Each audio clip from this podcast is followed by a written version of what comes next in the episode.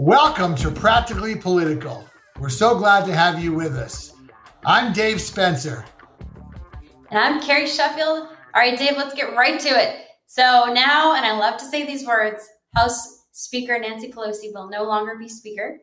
Um, my question is, do you think that Democrats could maybe get to the table and hark back to uh, what we heard from the Democrats of abortion being safe, legal, and rare from Bill Clinton? Um, because it's really growing, actually. And in fact, now medication abortions outnumber surgical abortions. And there's been, the Washington Post did a big investigation to show there's a big overflow or an, an, a new push to bring illegal abortion pills through Mexico. Um, do you think, and this is dangerous, they're not regulated, um, will Democrats, this is just a common sense kind of thing, close the border?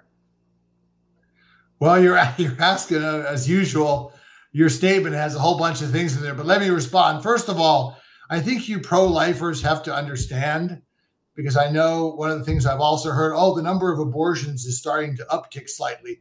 What you are taking a fundamental right away that has existed for fifty years. In this country, we don't take rights away. We expand rights. That That's what we've always done.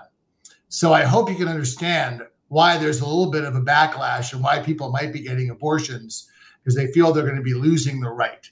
Secondly, this whole thing about Democrats wanting abortion till birth is B S, because what they're what the, a lot of these these pro-lifers are doing is they're twisting the words when they say the response to the question, oh, do you su- support abortion till birth? Well, it should be decided by the doctor. It should always be a doctor's decision and a patient's decision. That's why that ban on so-called partial birth abortion was lame. Congress should not be legislating medicine. That's something that doctors for decide. But to answer your question, uh, you know, the abortion pill is legal, and that's a way that people are going to get abortions. And so I think you pro-lifers have to understand that it's not going to be like pre-Roe versus Wade, where a ban on abortion means that the only alternative was to people was people to have it done illegally. So as far as closing the border, we, we've had this conversation before. There are a lot of illegal drugs that are coming across the border. That didn't start with Biden, and it's not going to end with Biden. But can you at least acknowledge that when you take a fundamental right away, that people are going to have a reaction, and maybe you're being a little insensitive to this reaction because people are losing a fundamental right? I, I, it was never a fundamental right from my perspective. You can't. From the Constitution, right. It was. There's nothing in the Constitution about abortion, so. Roe versus Wade. Dis- but but Carrie, you're you're splitting hairs. The bottom line is people felt, and in all almost all states, they had a fundamental right to an abortion. This is a right which is now being taken away. So can you acknowledge? See, you're just trying to right. people's mind it was. Put that aside. If people are saying this is what we've been able to do for fifty years, whether it's a right or not, it was legal. Now you're telling us it's illegal. You're taking it away. Can you understand how people might have a reaction to that? And maybe you're well, not being a little insensitive. Well, the truth is that the abortion uptick actually happened before Dobbs. So that's what I'm thinking about. And that's why I asked the question, because if Democrats were as vigilant about preventing abortion as they seem to be about terminating abortion, then we could finally get some pragmatic, you know, agreement at the table. See, this is this is another thing which I don't understand, is that a lot of pro-lifers suggest that people are pro-abortion. I have never met one person in my entire life who is pro-abortion. Abortion is something, yes, people support. People support. Hold on. People support the the right. You may not say it's a right, but people support the legality of being able to have an abortion. Nobody wants to have an abortion. It's a traumatic thing. It's something that women don't want to go through. I have never met a single woman who said, oh boy, I'm so glad I had that abortion. That was really a fun experience.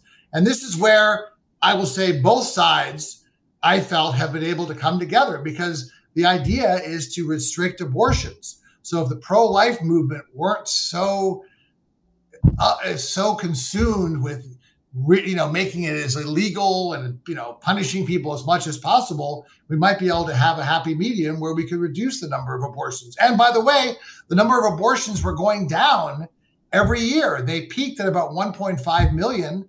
Uh, I think back in the eighties or nineties, and the last time I checked, they were at six hundred thousand, something like that. So it's been happening. It was happening just fine before the before the Supreme Court. And Samuel Alito, by the way, broke a pledge that he gave to Ted Kennedy when Ted Kennedy asked him. And Samuel Alito was no, no, I really believe in precedent.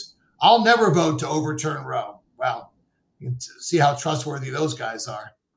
Go ahead. Well, just because you respect precedent doesn't mean that you have to agree that it stands. I mean, the, the thing he is said, that it uh, told Ted Kennedy, I'm not going to vote to overturn Roe versus Wade. The precedent's too strong. So he lied through his teeth, which isn't a surprise. Well, I haven't, I haven't seen that transcript, but I do know in general that precedent is not sacred, um, because in our Constitution, uh, Black people were two thirds of a person. And then under, you know, Brown v Board of Education repealed Uh, you know, separate but equal education. And that had been precedent for a long time. So yeah, precedent doesn't mean oh. that something is sacred or that it should remain. So as far as I'm concerned, and yes, I, I'm I'm happy. I agree with you. I'm, I'm glad that the number of abortions have been going down. We are ticking back up more toward seven or eight hundred thousand. Um, so it's going back up. And again, that predated that going ticking back up. Well, that, again, and I actually, I went to my, I went to my, first um, pro-life march when I was fifteen years old. So I've been around this space, uh, just with respect, um, quite a bit more than you in terms of speaking to women. I've been to many pro-abortion marches as well as pro-life marches.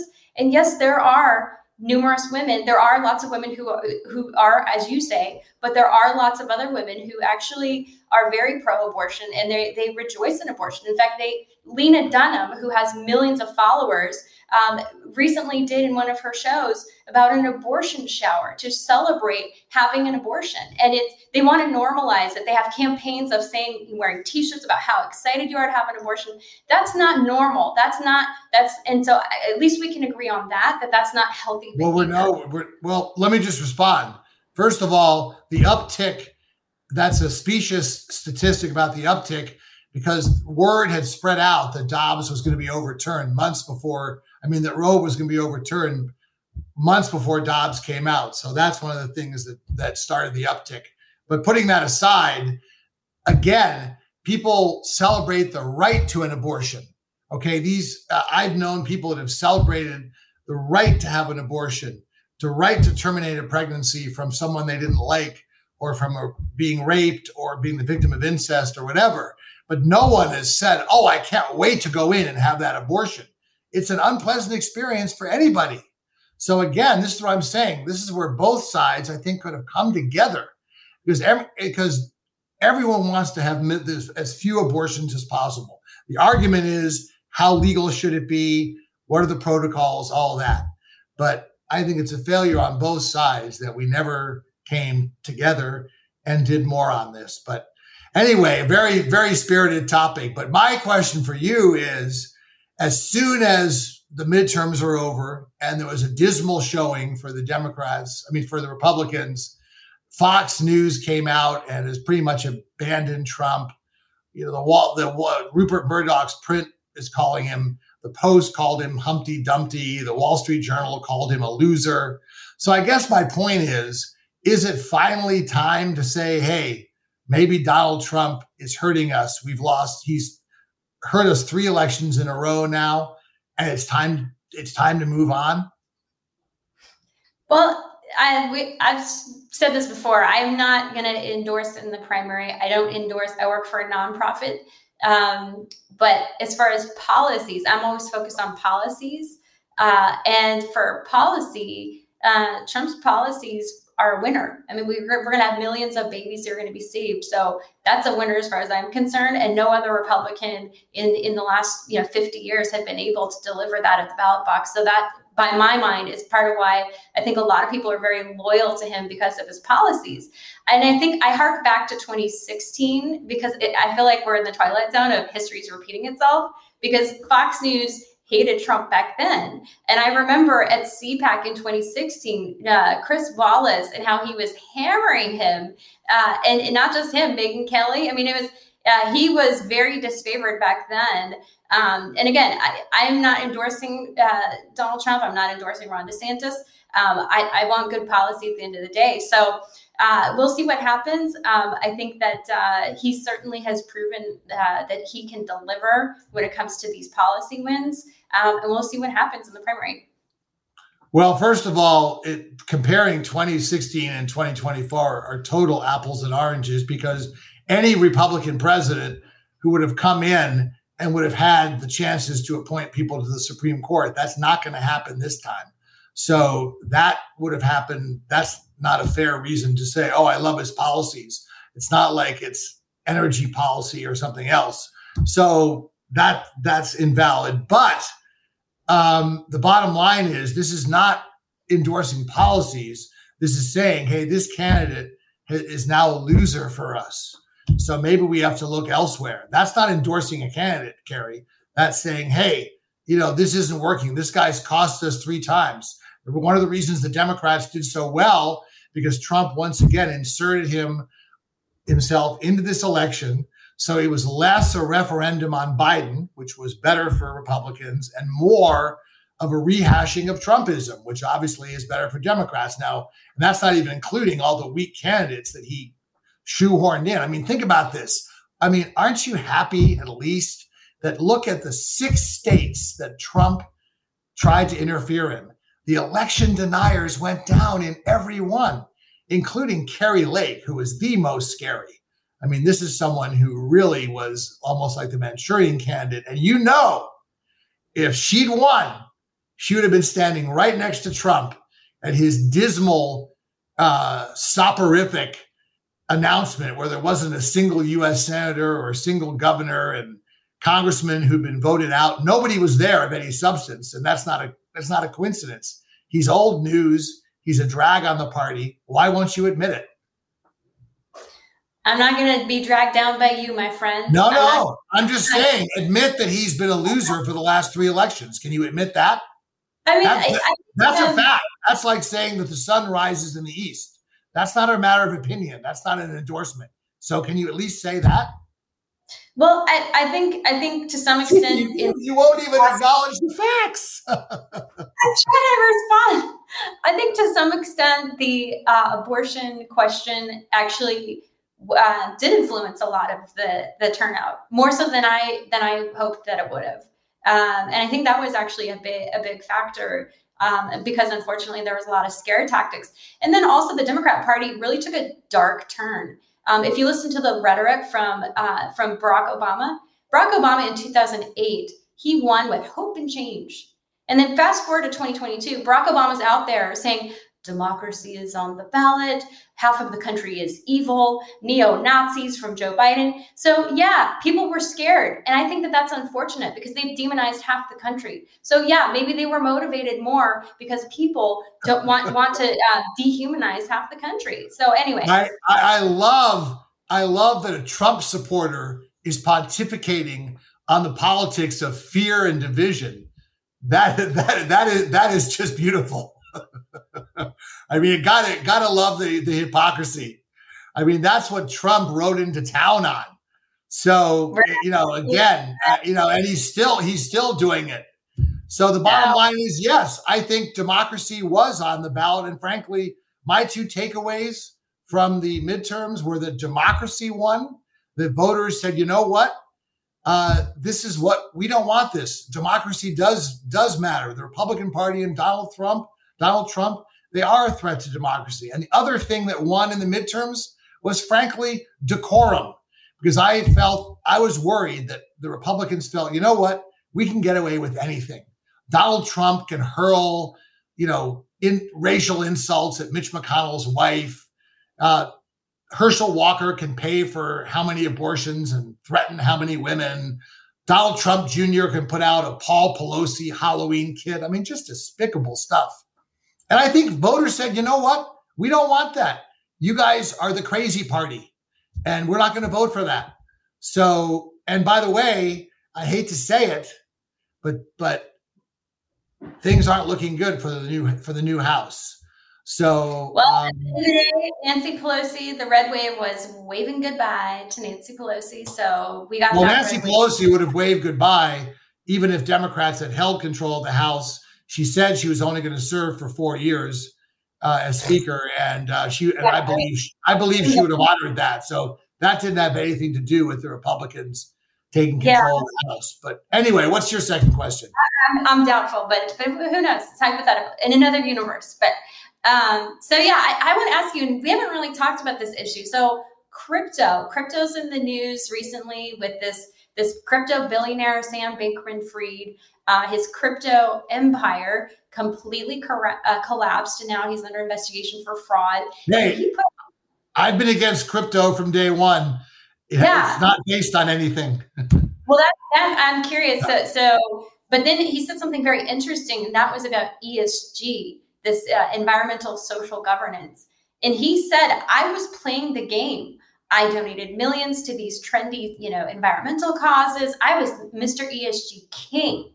Uh, and he called it out as a fraud, basically, um, basically kind of confessing his, his behavior. Uh, so do you think this E S G thing, what do you think about E S G? And do you think now finally people are seeing for it for what it is? Well, I think I, you know, as with as with all the cases, or as with a lot of organizations, some are good and some are bad. So I just don't say, you know, you can't just lump all the E S Gs into one basket and say we need to throw it out. A lot of them, yes, are questionable. But let me just go back to the whole crypto thing and, you know, Sam's fallen empire and how sixteen or twenty-three billion, whatever, what evaporated. What's what you don't hear from right-wing media is his number one guy gave twenty-four million to Republican causes, whereas Sam gave twenty-three million to Democratic causes. So it's pretty much a wash. So let's let's as usual, there's you know there's a lot of money coming in from both sides, and it's the dark money, which which has the anonymity that's actually worse uh, coming from the right because of people like the Koch brothers. But having said that, again, you know. If you ask me about individual organizations within the E S G structure, then I can answer that. But to say that they're all bad is oftentimes throwing the baby out with the bathwater. That's a fair point. Yeah. So I think that it, you know, we'll we'll, we'll see what happens. I, I'm sorry for all the people that have lost money on crypto, but folks, it shouldn't be a surprise. It's not based on anything. Okay.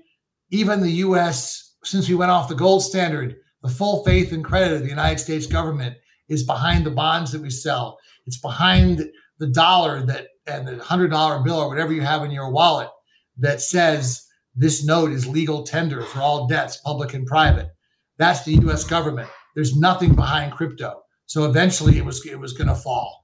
And Bitcoin is the most stable, but it's down sixty something percent. I don't see how it ever it ever comes back. Well, my question for you is I just heard that uh, in addition, in, in exchange for getting his getting her vote to be speaker and getting Kevin McCarthy to two hundred eighteen votes, which he needs to be- become speaker, he's promised Marjorie Taylor Greene that they're going to have hearings on Nancy Pelosi. Okay, this is someone who is re- who is retired from leadership. So my question for you is: it seems to me like this is just going to be chaos. Kevin McCarthy has proved that he's not a leader. He is spineless. He's immoral. He's not very deft. So he's selling out to everyone to become speaker. So he's not going to have any uh, leverage to lead.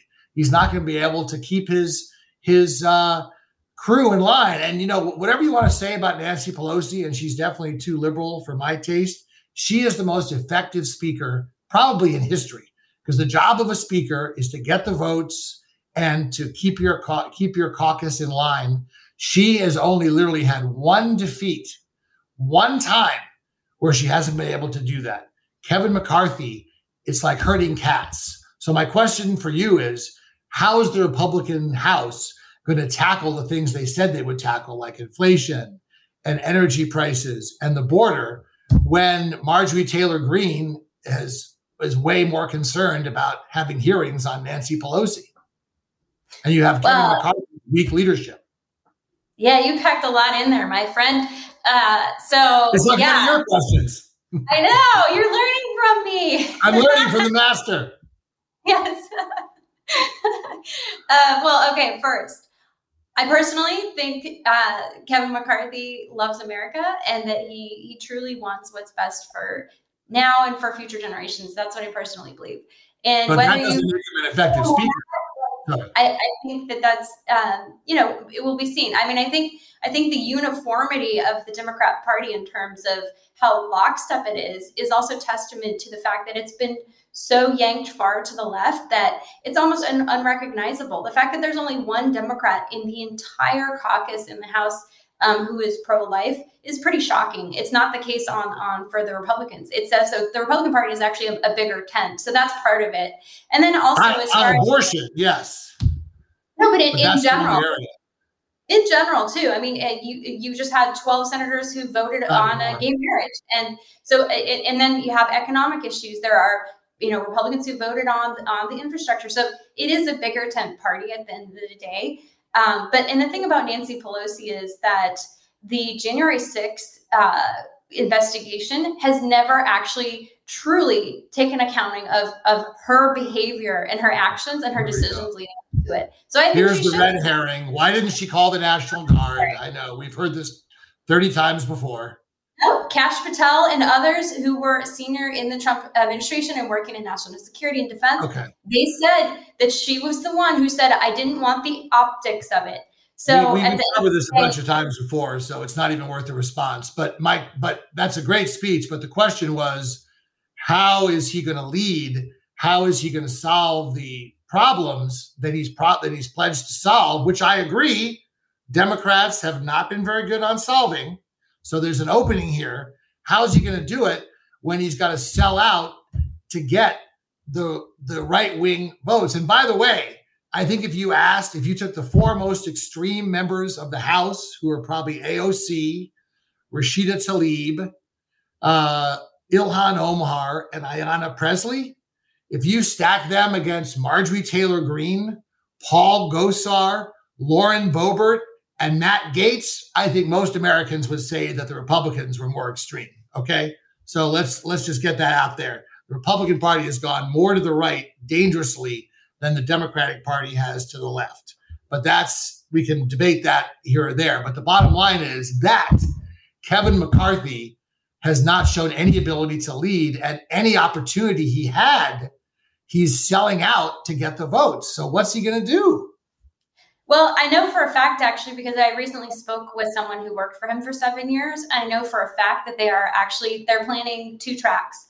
They're planning okay. a legislative track and then an investigative track. So I think you can walk and chew gum at the same time. I think you can investigate the failures of Nancy Pelosi, for example, while also bringing up legislation that, you know, for example, there's the Congressional Review Act, the C R A, um, that, and then there's other methods where they can repeal the Biden, the terrible Biden regulation. You know, there was an estimate um, from a think tank recently that said the regulation that Joe Biden has put under through executive fiat has, has put in three hundred billion dollars in economic constraints. And, and uh, so there's a lot that Congress can do. And I know and I know that Republicans want to push that forward. The big obstacle, obviously, is, is the fact that they won't have the Senate. So they can do as much as they can, but if they can't get any, you know, and maybe they'll be able to, to pick off some of the more moderate, reasonable Democrats. We'll see what Joe Manchin does.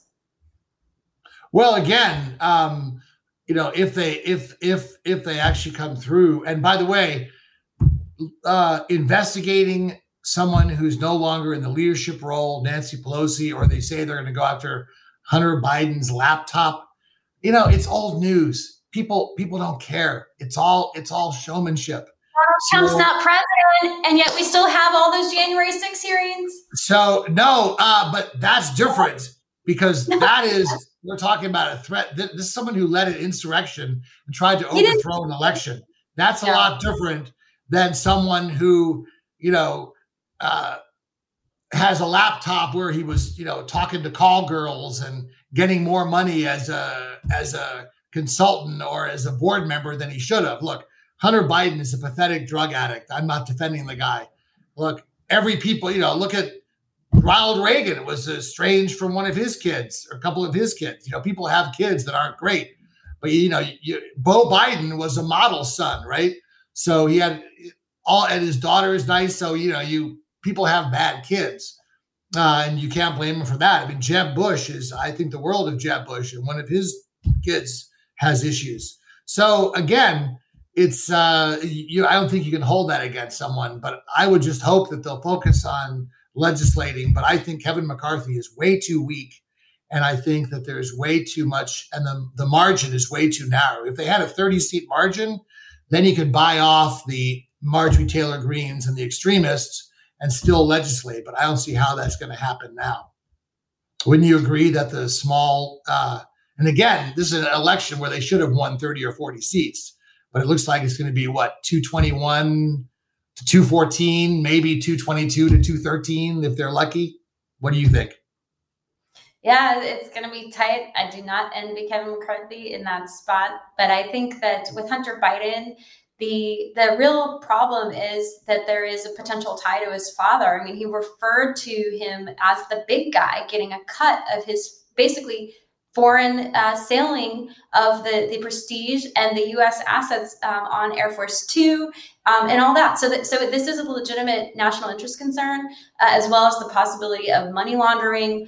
Um, and yeah, I, I think there's a lot that should be looked at. And, and the fact that uh, Twitter suppressed that New York Post story, and the fact that the New York Times took over a year to validate it. And then, and then these, whatever, dozens of national security experts who said that the laptop was Russian disinformation. Not a single one has apologized. Um, it's so a lot of people are very angry about it, because uh, polls have shown that if that story had not been suppressed, that it would have been determinative for a large swath of people. Well, again, you know, I think it's, and what this, if you put it on the Trump scale of, you know, egregious act, this, this would rank maybe a two or three, but I think, let's take a look at the way things are being handled with Trump. Okay, things like that are being handled by, on the state level, the New York Attorney General is suing them, exposing what a fraudulent house of cards the whole Trump world is, right? And so he's, that may bankrupt him, which is his, his, his worst nightmare. There are states, Georgia, they're getting him for racketeering, the way he called up uh, Brad Raffensperger and asked for those, infamously asked for those twelve thousand votes. So that should be handled on a state and civil level. And that's what Biden's, you know, Hunter Biden's laptop or financial issues. When it comes to threats to our country, like Trump's insurrection, then it should be handled by Congress. But there's nothing that even comes close on Biden's docket, or frankly, any president's activities, that rank near trying to overthrow an election.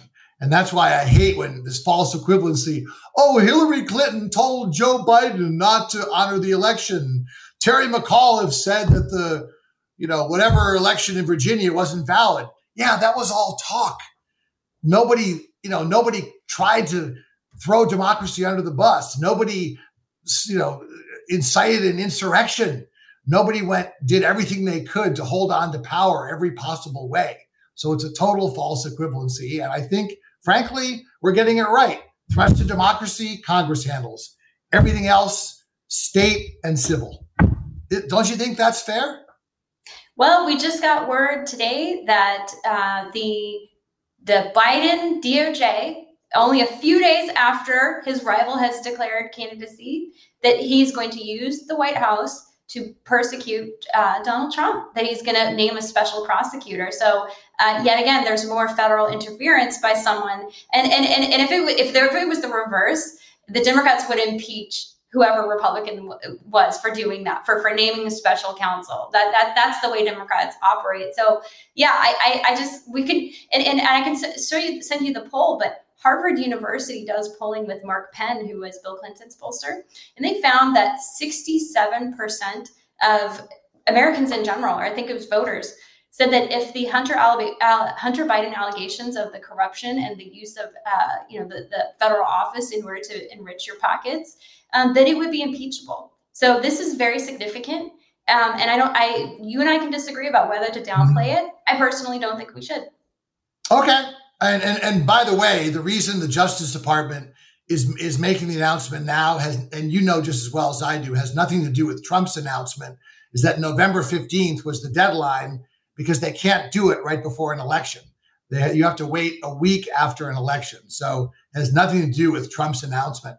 Trump's announcement was the most anticlimactic, insipid uh, thing I'd ever seen. Nobody cares except his diehard supporters. He's such a narcissist that I think he'll burn the house down before he sacrifices the spotlight. He's he just is so incensed that Ron DeSantis is getting all this attention. And by the way, I love his nicknames. I mean, I love his ability to make them, but Ron DeSanctimonious, come on, Mister President. You can do better than that one. That's a that's actually pretty weak. So we will we will see what happens. We'll but, see. You know, seventy-five percent of Republicans in February of twenty-one thought he should run for president. That number, the last time I saw, is like thirty-nine or forty. So it'll continue to go down. And as I've said, sadly, the only thing that's going to reform the Republican Party is losing, because there's no conscience left. There's no, you know, shame. There's no, the bar's too low, or there's such a thing as rock bottom. Trump put all that stuff out the window. So sadly, it may take losing in twenty-four. It might take four consecutive election losses before the Republican Party says, you know what, MAGA Trump stuff, we got to move on. So, well, let's hope it happens before that for the good of uh, for the good of our democracy. But I'll give you the final word. Well, again, we we shall see what happens. Uh, again, no matter what happens, his four years as president, uh, to me, the fact that we're going to have millions of babies who are going to live, uh, to me, he, he will always be a hero. So, and do I agree with every tweet he made? No. Do I agree with every statement? No. Um, I, I just think that, um, you know, the Republican Party at the end of the day is going to make their choice. Um, whoever, to me, and if it was a Democrat who would embrace policies that I agree with, I would be willing to vote for them. Shocker. Uh, but at the end of the day, yes, I, I think that um, ultimately Donald Trump was created actually by liberal Hollywood. If you didn't like Trump's attitude or his behavior or his braggadocious uh, persona, he was created by liberal Hollywood. And so I think that that's setting up a mirror to itself. And that's that's why I, I think I take particular enjoyment by liberal Hollywood being so triggered by him, um, because they really created Uh, that sort of behavior in terms of popularizing it. So, and uh, we'll see. I, I do hope that our country can come together more. Um, Abraham Lincoln did say that a house divided cannot stand. Um, and he said that our country will die by suicide, actually, before it will die from an external threat. And uh, and I agree, it's up to us to prevent that. No, I, I think you're right. And I will partially agree with you that Trump is the symptom. He's not the problem. But what, what created Trump was populism, not liberal Hollywood, and specifically inequality, because populism breeds inequality, and inequality breeds someone like Donald Trump, who went against the Republican uh, cherished things like sensible immigration and free trade, because that's what populism fears. And again, any Republican president would have nominated three Supreme Court justices. So the question I say is, Um, the bottom line is, is, you know, the damage to democracy and the disgraceful foreign policy and all that worth it? You seem to think it was. I seem to think it wasn't. That's a perfect place to leave our show for today. Ladies and gentlemen, thanks again for joining us for another great episode of Practically Political. I'm Dave Spencer. I'm Carrie Sheffield. Until next time.